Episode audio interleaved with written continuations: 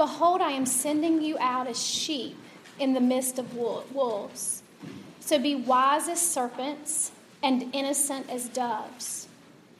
Beware of men, for they will deliver you over to courts and flog you in their synagogues. And you will be dragged before governors and kings for my sake, to bear witness before them and the Gentiles. When they deliver you over, do not be anxious how you are to speak or what you are to say, for what you are to say will be given to you in that hour. For it is not you who speak, but the Spirit of your Father speaking through you. Brother will deliver brother over to death, and the father his child, and children will rise against parents and have them put to death. And you will be hated by all for my name's sake. But the one who endures to the end will be saved. When they persecute you in one town, flee to the next. For truly I say to you, you will not have gone through all the towns of Israel before the Son of Man comes. A disciple is not above his teacher, nor a servant above his master. It is enough for the disciple to be like his teacher, and the servant like his master. If they have called the master of the house Beelzebul, how much more will they malign those of his household? So have no fear of them, for nothing is covered that will not be revealed, or hidden that will not be known. What I tell you in the dark, say in the light, and what you hear whispered, proclaim on the housetops. And do not fear those who kill the body but cannot kill the soul. Rather, fear him who can destroy both soul and body in hell. Are not two sparrows sold for a penny? And not one of them will fall to the ground apart from your Father. But even the hairs of your head are all numbered. Fear not, therefore, you are of more value than many sparrows. So everyone who acknowledges me before men, I also will acknowledge before my Father who is in heaven. But whoever denies me before men, I also will deny before my Father who is in heaven. Do not think that I have come to bring peace to the earth. I have not come to bring peace, but a sword. For I have come to set a man against his father, and a daughter against her mother, and a daughter in law against her mother in law. And a person's enemies will be those of his own household. Whoever loves father or mother more than me is not worthy of me, and whoever loves son or daughter more than me is not worthy of me. And whoever does not take his cross and follow me is not worthy of me. Whoever finds his life will lose it, and whoever loses his life for my sake will find it. Please do hold your places there in Matthew 10 16 and following, and we'll be referring to that throughout the rest of the message.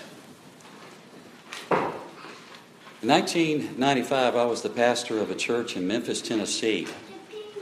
I got a call very early one Sunday morning, before the sun had even risen, saying, Preacher, you need to get to the church right away. So I quickly got ready, got in the car, drove up to the church, which was only a few miles away from my house and found that the back parking lot of the church was full of fire trucks and patrol cars with red and blue flashing lights everywhere. I walked up to the guy that seemed to be in charge, asked what was going on, and he explained that the church had been vandalized that night.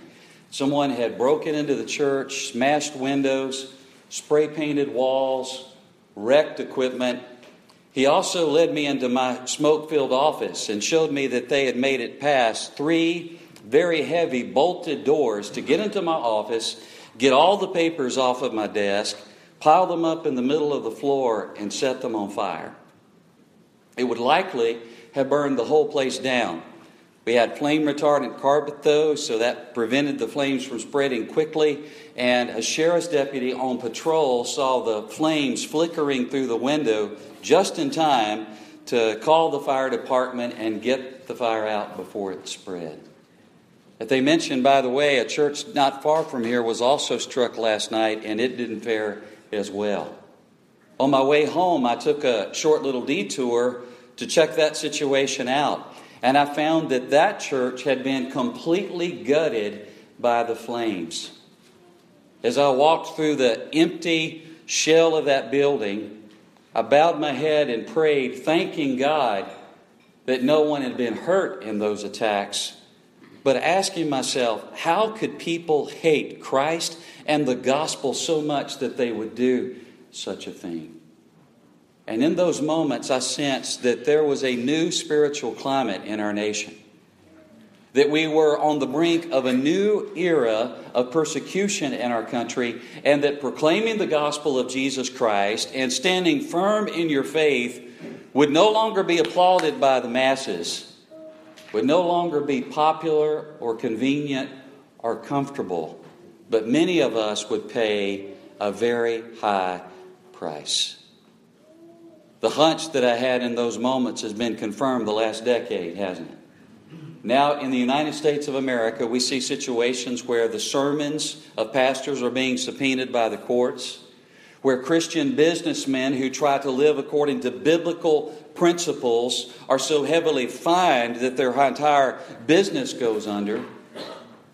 Christians who work for the government who follow their Christian convictions are being jailed night after night and it seems that the spiritual climate of our nation is only growing darker and darker and darker.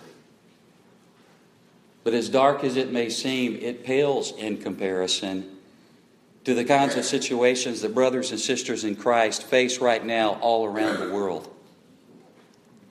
April the 1st of last year, a Muslim man confessed faith in Jesus Christ as his God, Savior, and King. It outraged the Islamic community.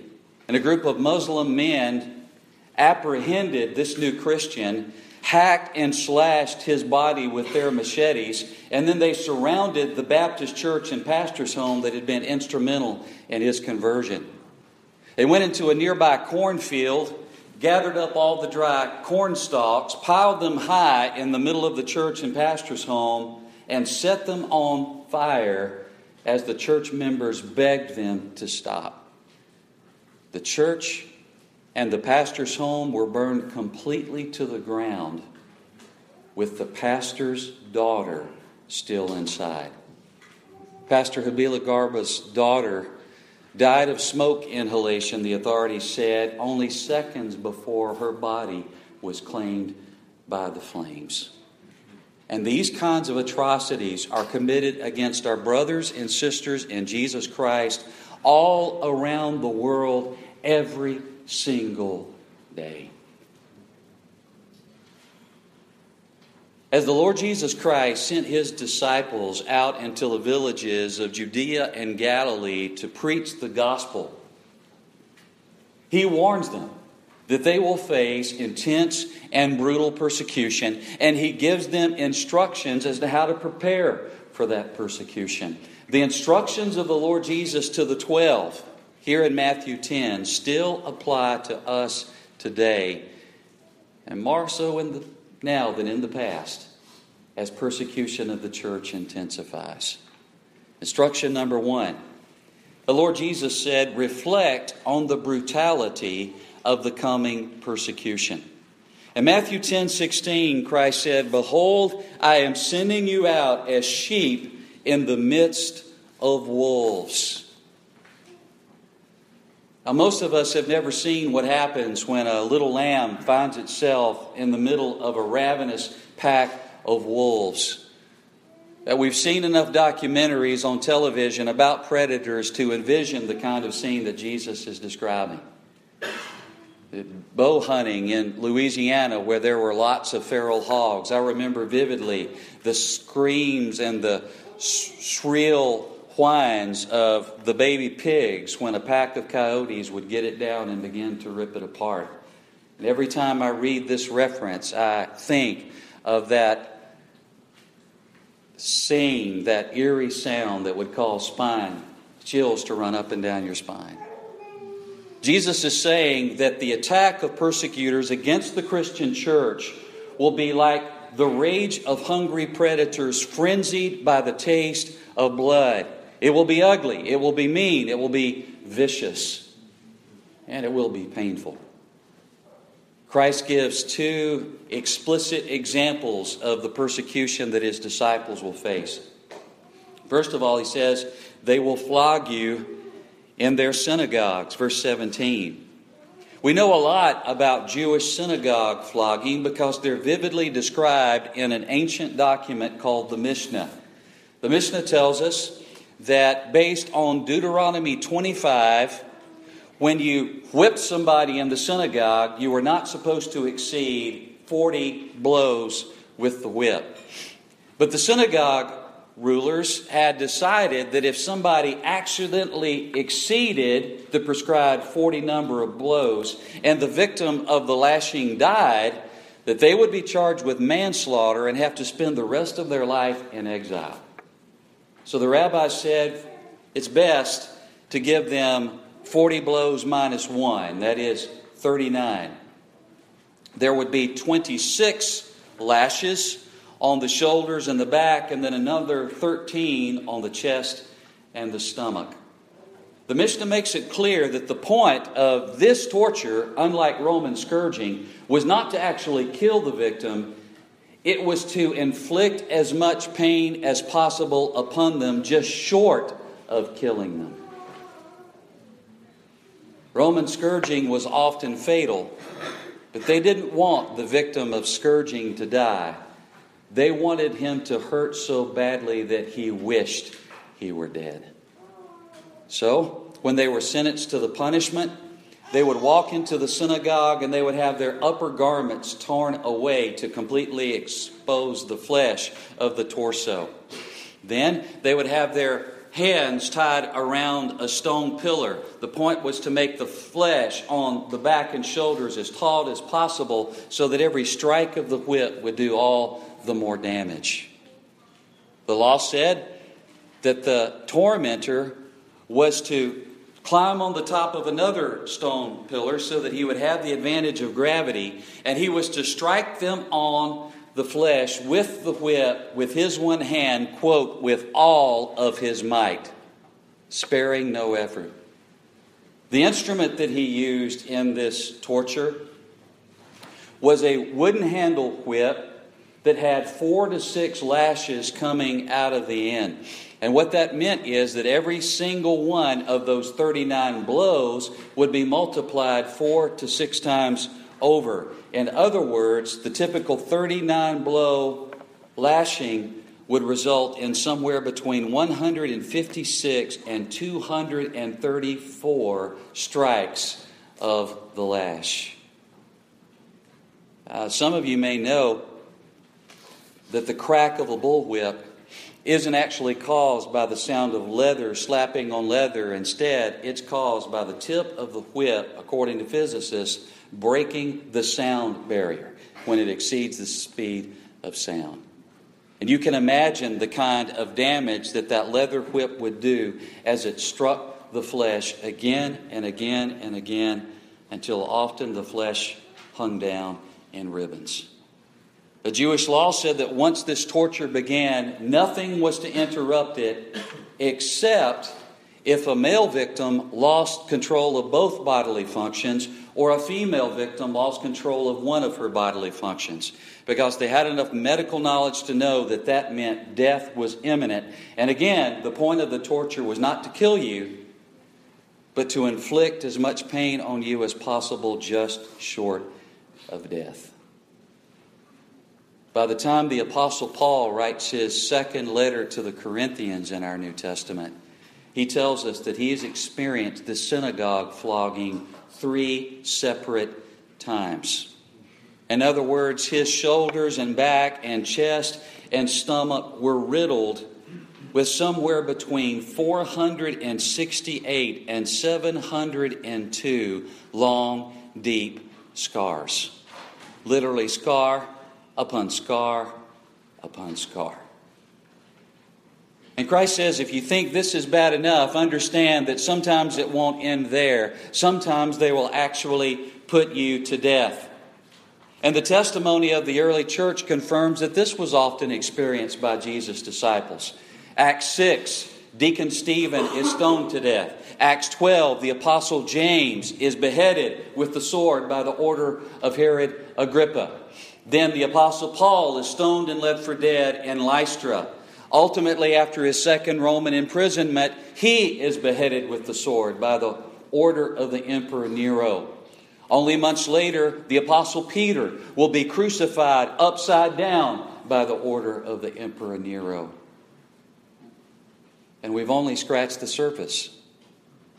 Tacitus and Suetonius, two Roman men who lived during the first century, recorded for us the atrocities of Nero against the Christians after the great fire in Rome.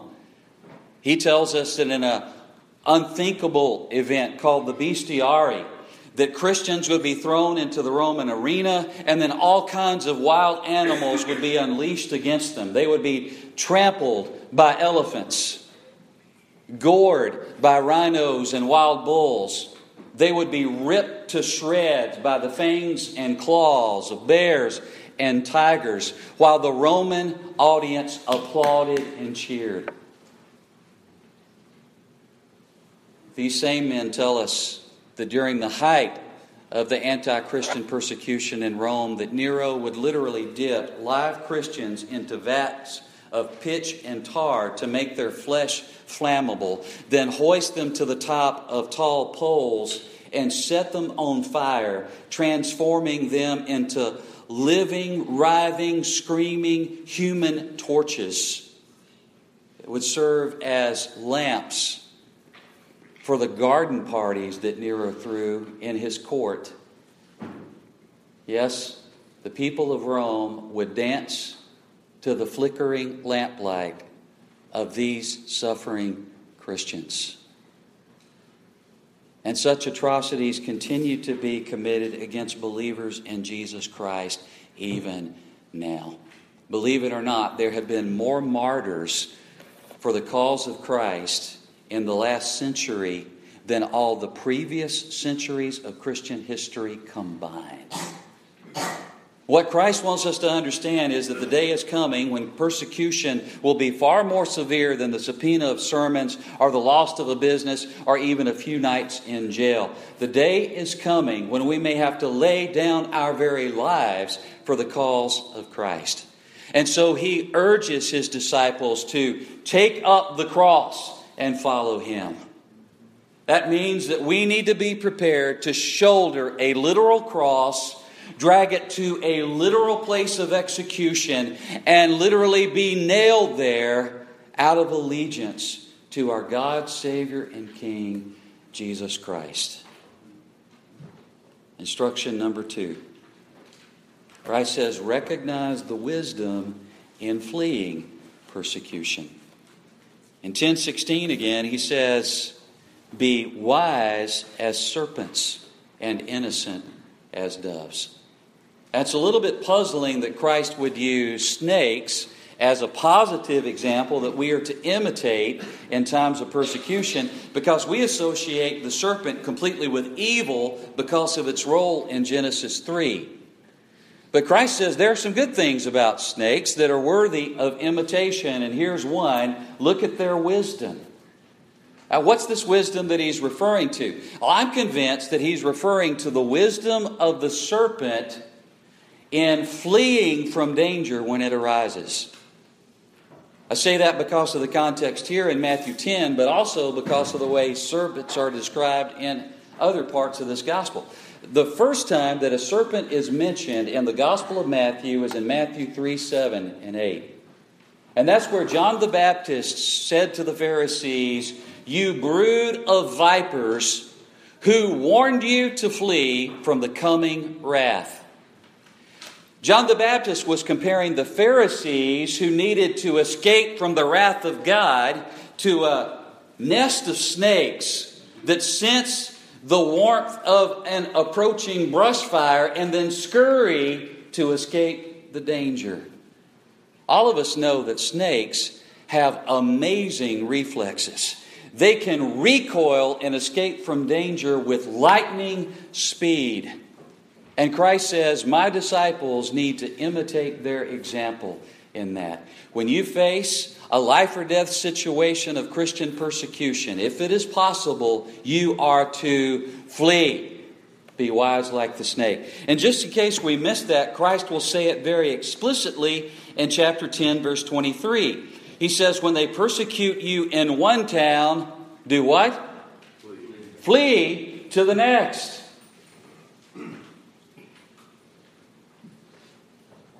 When I was pastoring my first church up in northeast Mississippi, one of my church members asked me to visit the home of a man who had just been released from prison. She warned me he was really, really mean. I showed up at his door by myself, which was a mistake, but got him to come and sit down on the front porch, and I began to share the gospel with him. As I explained the gospel, that the first mention of the name Jesus Christ, he lost it. He went ballistic. And he said, If you ever use that name in my presence again, I will kill you. Well, I thought he probably meant it. Uh, he was missing an ear, and his face was badly scarred on one side from a knife fight that he'd been in. He was in prison in the first place for killing a man.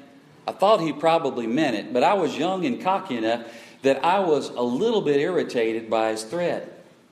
And so I said, Now look, I didn't come here to shove anything down your throat. If you don't want to hear the gospel of Jesus Christ, all you have to do is say so, and I'll go. But you see what I did there? I said the name Jesus Christ, the very thing he ordered me not to do. He said, That's it. And he stormed over to the woodpile where he had been splitting firewood, grabbed the axe out of the chopping block, and began to march across the yard at me screaming, I warned you. Now, I'd only been a pastor for about a year, but I knew exactly what to do in a circumstance like this. I stuck out my chest and put on my best Clint Eastwood impression, and I said, Go ahead, make my day. No, you, none of you believe that. And you're right, you're right. That is not at all what I did. By the time he got halfway across the yard, I was in my little red Ford Fiesta, had that girl all fired up, had it slammed into reverse, and the transmission was whining at a really high pitch as I back down the gravel driveway. You say, What a coward! No, I don't think I was a coward. I think if I were a coward, I wouldn't have knocked on that man's door in the first place. I don't think this was cowardice. I think, believe it or not, it was actually obedience. Because Christ clearly says when you, as a Christian, find yourself in a life and death situation and you have the ability to escape, do so. Live to share the gospel another day. Now, make no mistake, Christ wants us to be bold and courageous witnesses, and most of us aren't. But he does not want us to be daredevils with a death wish. And sometimes we so romanticize persecution in the church that we think we ought to do really stupid things that are very, very risky in order to show our boldness. Uh, no, no, no. Christ expre- expects us to exercise the wisdom of the serpent in these matters. Read the book of Acts. You'll find no more courageous witness for Christ in all of Scripture than the Apostle Paul. But what do you find when you read about Paul's life? You find him running from town to town to town as threats against his life arise so that he can survive to preach the gospel another day to those who otherwise would have had no opportunity to hear it. And this very minute, there are people in the lands that have been invaded by ISIS who are racing for refuge to other countries, seeking to escape the rapes and the murders and the beheadings and tortures of those Islamic madmen. They are right to flee and we should not question their courage in doing so.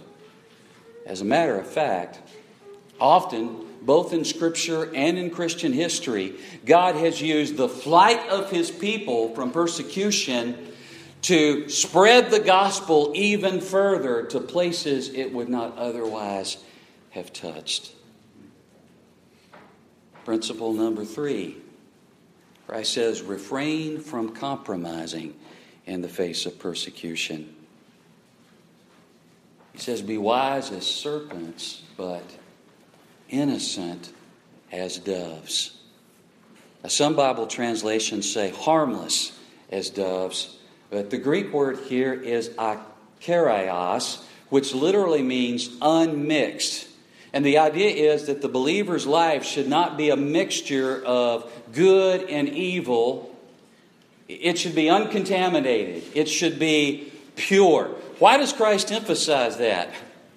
It's because he recognizes that when persecution against believers intensifies, it is really, really tempting to say, well, uh, maybe the wisest thing for me to do is just kind of blend in. Uh, maybe it's wisest for me to become like the rest of people and act like an unbeliever and talk like an unbeliever. And if I can just kind of fit in, then it will be a lot safer for me. Christ says that's not an option. We are to be innocent. We are to be holy. Our lives are to be pure, even if our righteousness is an offense to the ungodly. Instruction number four Christ says, refuse to cower in the face of persecution. Now, Christ has been very frank to us about the dangers that we will face as faithful believers in an era of persecution, and He has warned us clearly beware of men. They will betray you and they will attempt to harm you. But even after that warning, three times he commands us do not be afraid. In 1026, do not fear them. 1028, do not be afraid of those who kill the body. 1031, do not be afraid. Flight is an option for the believer, fright is not. It's okay for persecuted believers to run, but we cannot run scared. Why not? Because such fear chokes us into silence. Because such fear is inconsistent with genuine faith in God. Let's look at those two principles real quickly. First of all, we must avoid fear because the fear of man is inconsistent with faith in God. Fear of man is based on a really warped theology that implies persecutors are in control and they can do anything to me they want to do, and God can't do anything to prevent it.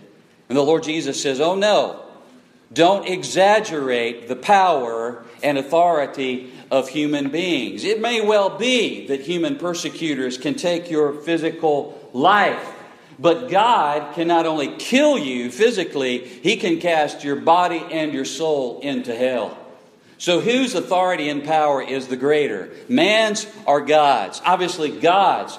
God then alone is worthy of our reverence and our fear. But secondly, we are commanded to flee persecution because uh, we're commanded not to be afraid in the face of persecution because such fear will choke us into silence. It will cause us to hide and hoard the gospel when we most need to proclaim it. Christ says we are to boldly proclaim the gospel even if it should cost us our lives. Flight may be an option, but fright is not, especially the fright that would make us quiet when we most need to speak up. So Christ says, even in the season of intense persecution, where proclaiming the good news may cost you your life, don't be afraid of them. What I tell you in the dark, speak in the light. What I told you in a whisper, Shout from the rooftops. Be bold, be courageous, and be loud. Christ went on to say in verses 32 through 33 that whoever confesses him before men, he will confess before the Father who is in heaven. But whoever denies him before men, he will deny before the Father who is in heaven. Please understand, Christ isn't describing here a church scene, he's comparing two court scenes.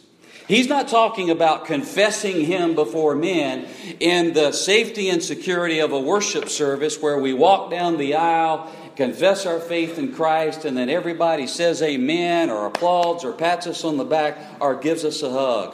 Now, what Christ is saying addresses a situation where you are being prosecuted for your faith in the Lord Jesus. You are being interrogated by the court. If you deny faith in Christ, you'll live. If you confess your faith in Christ, you will die a painful death. And Christ is saying, You must confess me even then. Because if you confess me before the human court, I will confess you on Judgment Day before the heavenly court. But if you deny me before the human court, I will deny you before the heavenly court. During the heights of the Great Depression, during his inaugural speech in 1933, F.D. Roosevelt urged Americans to find courage in the face of their challenge with these words. He said, Let me assert my firm belief that the only thing we have to fear is fear itself. Nameless, unreasoning, unjustified terror which paralyzes needed efforts to convert retreat into advance. Roosevelt was saying we can't tolerate fear because fear is crippling, fear is immobilizing. Fear causes us to sit down and shut up when we most need to stand up and speak up. Now, all of us at times have been gripped by this crippling terror that drives us into silence, and Jesus' disciples would experience that early on. During Jesus' arrest and trial and crucifixion, they would cower in the shadows, they would hide behind locked doors, they would keep their heads down, and too often they would even deny the name of their Savior. But when the power of the Holy Spirit was outpoured on the day of Pentecost, all of that dramatically changed. And suddenly, these cowardly men found the bravery to stand firm, even when it cost them their lives. And the good news is that the same Spirit that empowered those men to speak in the face of persecution is the same Spirit that Christ promises will speak through each of us when we face persecution. Verse 20 It is not you who speak, but the Spirit of your Father speaking through you. Courage can be ours through the power of the Spirit of God. Instruction 5 Reorder your priorities for the coming persecution. Verses 37 through 38, Christ explains that we need to make sure as persecution comes that we love Him first and foremost, above all others in our lives. Why is that so desperately important? Because Christ warns those who will turn on us and persecute us won't just be our friends or our neighbors, they'll be our brothers and sisters our fathers and mothers, our sons and daughters, our husbands and wives. And if our love for those people in any way rivals or competes with our love for Jesus Christ, it means that we may be willing to renounce Him in order to preserve our relationship with them when the heat is turned up and that won't do. But Christ says you need to check your heart right now and make sure that you love me first and foremost, so that if faithfulness to me should cost you every human relationship that you hold dear, you would still be willing to stand firm in persecution. Any lesser love and devotion for the Savior will quickly dissipate when persecution intensifies. And finally, principle number six, the last that we'll look at today. Christ says, realize that God is sovereign even in persecution. In verses 29 through 31, Christ comforts his disciples in persecution by reminding them of God's great love for them and his great power and authority over them. Christ says, think about the sparrow for a minute. The sparrow is relatively worthless from a human point of view. He says, two sparrows are sold for one assarion, a, a tiny copper coin that looks a lot like our modern day penny. They're not worth much at all. Why were they so cheap? Well, because they were so small. Old Testament dietary laws said that a Jew could eat a sparrow, but no one really wanted to because they were so tiny, they had only a morsel of meat on their bones. And you could go to enormous effort to clean the bird and cook it, but get very little from the effort. Only the most impoverished people would eat the sparrow. But then Christ adds, although they're so worthless, not a single one of them falls to the ground apart from the Father. Christ's point is that the sovereignty of God over nature extends down even to the tiniest details, so that even that worthless, insignificant bird won't die and come plummeting back to the earth unless sovereign God has ordained it or permitted it. And then Christ adds, You are worth more to God than many sparrows. Sparrow was so worthless that you could buy one for a coin that it would take a poor man only a few minutes of work, literally, to earn. But in comparison to that, believers in Jesus Christ are worth vastly more to God. We are so precious to Him. We are so highly valued by Him that He would pay for us not just a small copper coin, but He would sacrifice His own precious Son. God would send His Son, the Lord Jesus, to live the perfect life that we cannot live, and then go to the cross and be nailed there be scourged, suffered the very torments of hell itself in our behalf so that we could escape the punishment we deserved. Yes, we are worth more to God than many sparrows. And here's Jesus' point. His point is that if a sparrow doesn't fall to the earth apart from the Heavenly Father, then neither can a disciple be struck down unless God ordains or permits. And Christ continues the very hairs of our head are numbered. And his point is that if God cares enough about you to number the hairs on your head, you can be certain that he has numbered your days. And no human persecutor can add to them or take away from them. Your destiny is in the hands of a loving and gracious God. So you can live at peace even in the face of persecution. For three years, we served as missionaries in Bucharest, Romania. Our last year there, I was driving through downtown Bucharest and heard a familiar sound. I knew a tire had gone flat. Uh, we were in the center lane speeding traffic on each side. So I did my best to get over. and finally drove literally up onto the sidewalk, which is the only safe place to change a tire in that speeding city of four and a half million people wild drivers everywhere. As I was changing the tire, I noticed a piece of metal stuck in the wheel that was the obvious cause of the flap and the flat. And I thought that's odd. I suppose that maybe some piece of equipment had broken and the piece of metal had fallen off the back of a truck into the road, something like that. But I couldn't get the piece of the metal out of the tire, so I left it there. When I took the tire that afternoon to the tire shop, hoping it could be replaced, it couldn't, it was too far gone.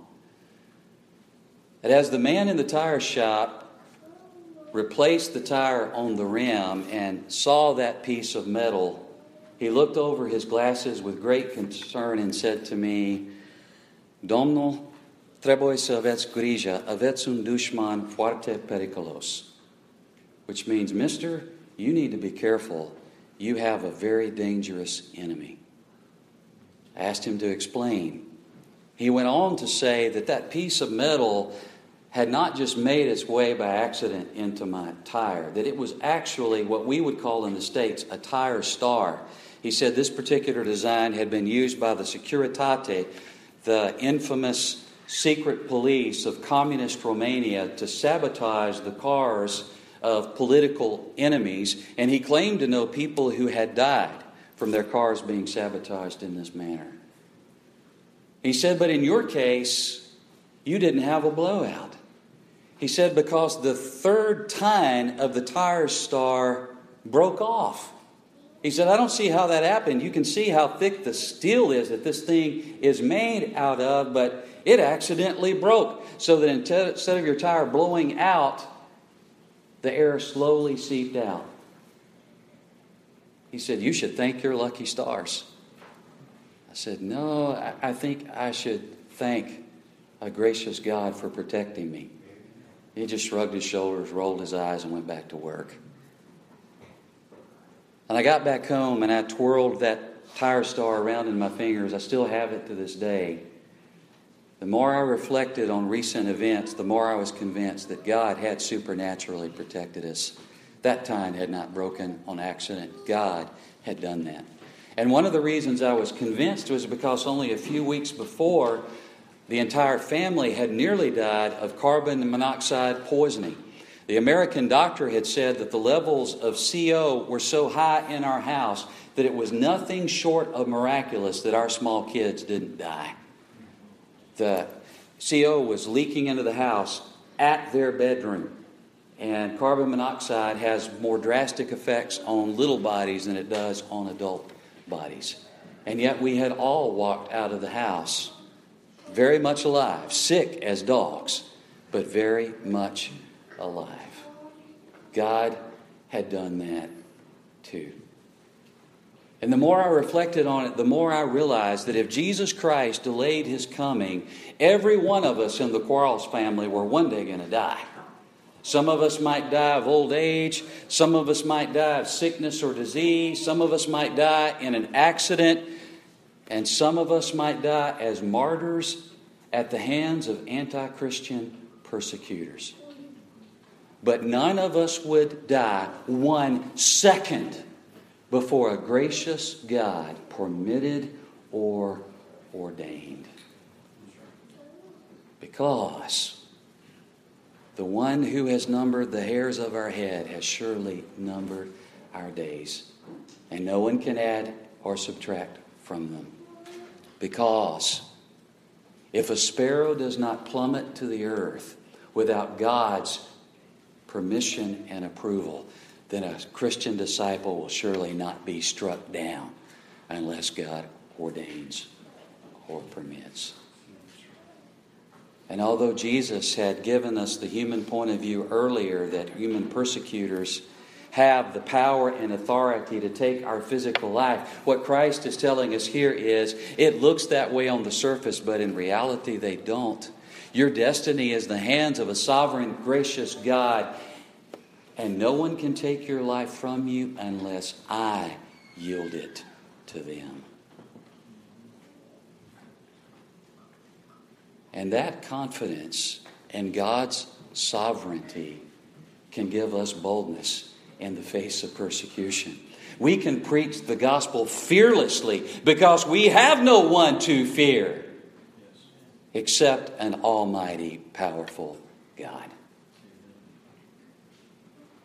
You say, well, this sounds pretty serious. I, I didn't know I was getting into all this when I attended a service at a Christian church. Why in the world would I want to lay down my life for Christ? And the answer is simple because he laid down his life for us.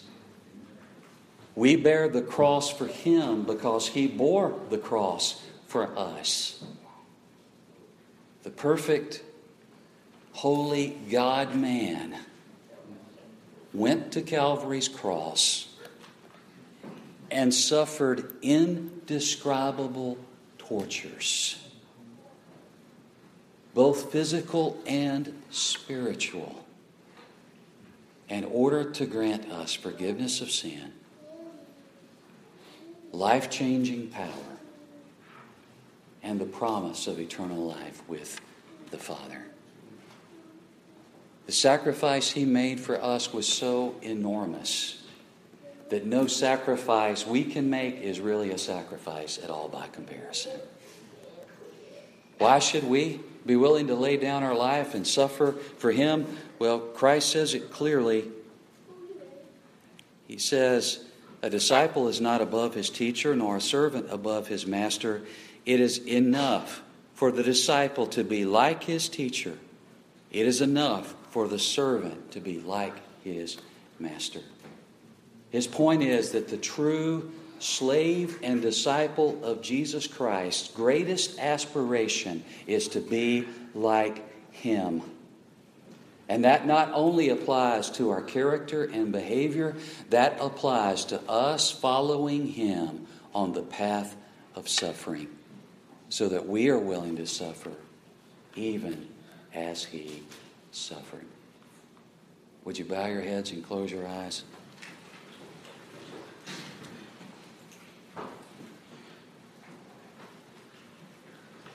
It may be that there are some here today who have never become disciples of the Lord Jesus. I ask you to now. Believe now that Jesus is the Son of God, God in human form. Believe now that He is the Savior who died on the cross for your sins and your place so that you could escape the punishment you rightly deserve. And submit now to Jesus' authority as the king of your life, so that the purpose of your life is to live for Him and not for yourself, so that you love Him before everything else and everyone else. And when you trust Jesus as God's Savior and King, you are given the promise that your sin is taken as far from you as the east is from the west. All your guilt has been erased from the sight of the heavenly judge. You are promised that the power of the Holy Spirit is unleashed to work in your life and change you from the inside out so that you can break the bonds of the sinful habits that have enslaved you. You can live life God's way, a new and different way. And with your faith in Jesus Christ, you are given the promise of spending eternal life with Him. Blessings beyond description. But some of you professed that faith long ago, but you've not demonstrated that faith in your life and witness because you've not been innocent in the face of persecution. You've lived like the world so that you don't have to suffer for Christ. Christ says that won't do. You must be faithful to Him, even when it's unpopular and costly. Some of you have silenced the gospel to escape persecution. Christ says that won't do. You must, by the Spirit's power, conquer your fear so that you proclaim the good news, not in a whisper, but with a shout to a dark world that desperately needs to hear it. Would you pray right now for God to give you the courage to proclaim the good news in the face of persecution?